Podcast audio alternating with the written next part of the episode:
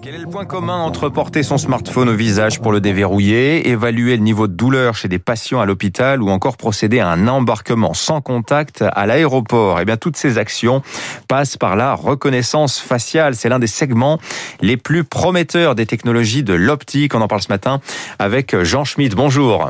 Bonjour Dimitri. Vous êtes managing partner chez Jol Capital, leader français de l'investissement dans ce qu'on appelle la deep tech. Alors, peut-être rapidement la deep tech, qu'est-ce que c'est Jean Schmidt C'est en fait l'investissement dans des sociétés qui euh, créent de la valeur par l'innovation pure, c'est-à-dire des choses qui sont disruptives et qu'on ne connaissait pas avant. Alors vous êtes en train de boucler un quatrième fonds sur le sujet de la deep tech avec plus de 200 millions d'euros. Ce sera fait notamment mi-avril.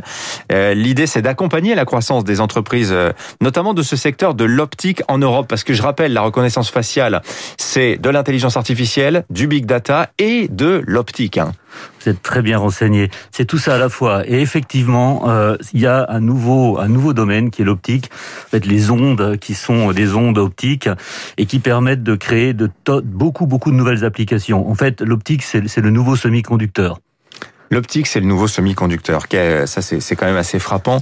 Concernant la reconnaissance faciale, elle a quand même globalement mauvaise réputation, disons-le. Il y a toujours cette inquiétude en termes d'intrusion dans la vie privée. Rappelons aussi que c'est une vieille technologie, ça existe depuis les années 70, mais c'est vrai qu'avec les progrès de l'IA, ça a fortement accéléré. Euh, quels sont les cas d'usage que l'on peut avoir, outre que, euh, effectivement, la stricte reconnaissance faciale à des fins, disons, de surveillance ou policière? Ça existe depuis longtemps dans des applications effectivement complexes qui étaient des applications de, sécurité. C'est rentré dans le consumer électronique il n'y a pas longtemps, euh, dans, dans, les iPhones en particulier. C'est une société d'ailleurs qu'on a financée qui a fait ça. C'est une société française, disons-le, qui permet de déverrouiller son iPhone. Hein. Oui, et puis sur la partie optique, c'est une société finlandaise transportée en Suisse, qui a eu des usines en, en, à Singapour. C'est une société qui en 5 ans a embauché 9000 personnes. Donc c'est donné le, potentiel de, de, cette, de cette industrie. Je, je pense qu'il n'y a pas de côté euh, euh dangereux de, de, de de, cette technologie, si ce n'est que toute hmm. technologie peut être pervertie, évidemment. Alors, les cas d'usage, très concrètement, il y en a un qui est assez intéressant. Effectivement, ça permet la reconnaissance faciale, euh, la détection d'émotions euh, particulières, la peur, la joie, la surprise, la tristesse. À quoi ça peut servir, ça? On pense beaucoup au marketing, mais en fait, les, vraies applications, elles sont encore différentes. C'est par exemple un malade sédaté euh, qui donc ne peut rien dire et sur lequel on va reconnaître la douleur. C'est une start-up française qui fait ça, c'est exceptionnel. Euh, et en termes de protection des données, disons-le, la reconnaissance faciale a un grand intérêt également. Hein. Alors, elle protège notre, elle protège notre vie privée puisque c'est elle qui sert de, de, passeport vers nos données personnelles, bien sûr. Mhm. Euh, il se trouve que l'Europe, vous le disiez, est leader de ces technologies qui, combinées, permettent de faire de la reconnaissance faciale avec des cas d'usage, euh, on en a cité quelques-uns. Euh, la France, justement, sur cette carte de la reconnaissance faciale, des technologies qui y sont liées, qu'est-ce qu'on peut en dire aujourd'hui chez Jol Capital, quelles sont les pépites sur lesquelles vous travaillez? Alors, sur, la reconnaissance faciale en particulier, je, dirais qu'il faut ouvrir un petit peu et aller vers la vision. En fait, il y a, il y a 15 ans, les machines étaient aveugles, elles ne regardaient pas autour d'elles, et on a décidé de créer cette machine vision, cette, cette possibilité que les ordinateurs ont de voir autour d'eux.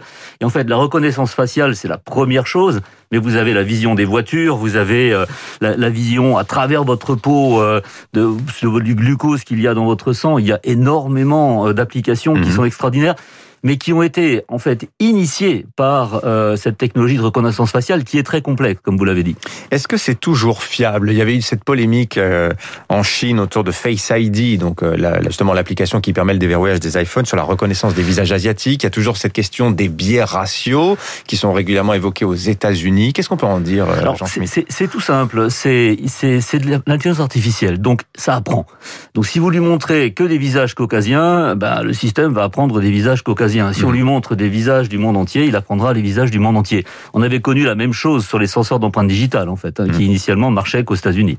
Qu'est-ce qu'on peut dire aussi des obstacles réglementaires? On sait qu'en Europe, RGPD, euh, protection des données, protection de la vie personnelle, on est mieux disant que le reste du monde entier. Est-ce que c'est un obstacle au développement euh, de la reconnaissance faciale? Alors oui, c'est un obstacle, il n'y a aucun doute là-dessus. Euh, c'est un obstacle aussi qui est souvent artificiel, puisque on voit que ça ne protège finalement pas beaucoup. On passe tous notre temps à cliquer une fois de plus sur accepter chaque fois qu'on va sur un site web. Je suis pas hmm. persuadé qu'il y ait eu un grand progrès là-dedans.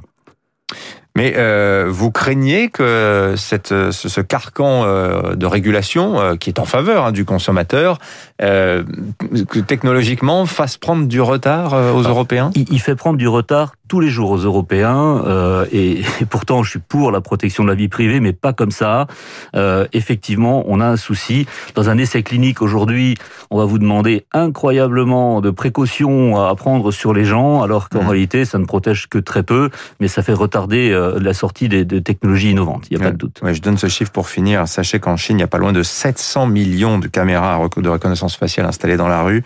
C'est bientôt la norme également à Londres. Vous voyez ça possible dans l'Union européenne et en particulier en France, Jean Schmitt Je, je vois ça possible, mais je, je trouve que c'est assez archaïque ce qui est fait en Chine de ce côté-là, puisque les senseurs optiques et les caméras, il, y a- il va y en avoir à peu près euh, 1000 par foyer, je dirais. Donc c'est bien au-delà de, de ce qu'on voit. Regardez votre... euh, 1000 votre- par foyer en France vous Ah oui, oui, bien sûr. Regardez l'évolution des technologies euh, qui est toute simple. Il y a 20 ans, vous aviez un appareil photo par foyer. Aujourd'hui, il y a à peu près une centaine de caméras par foyer.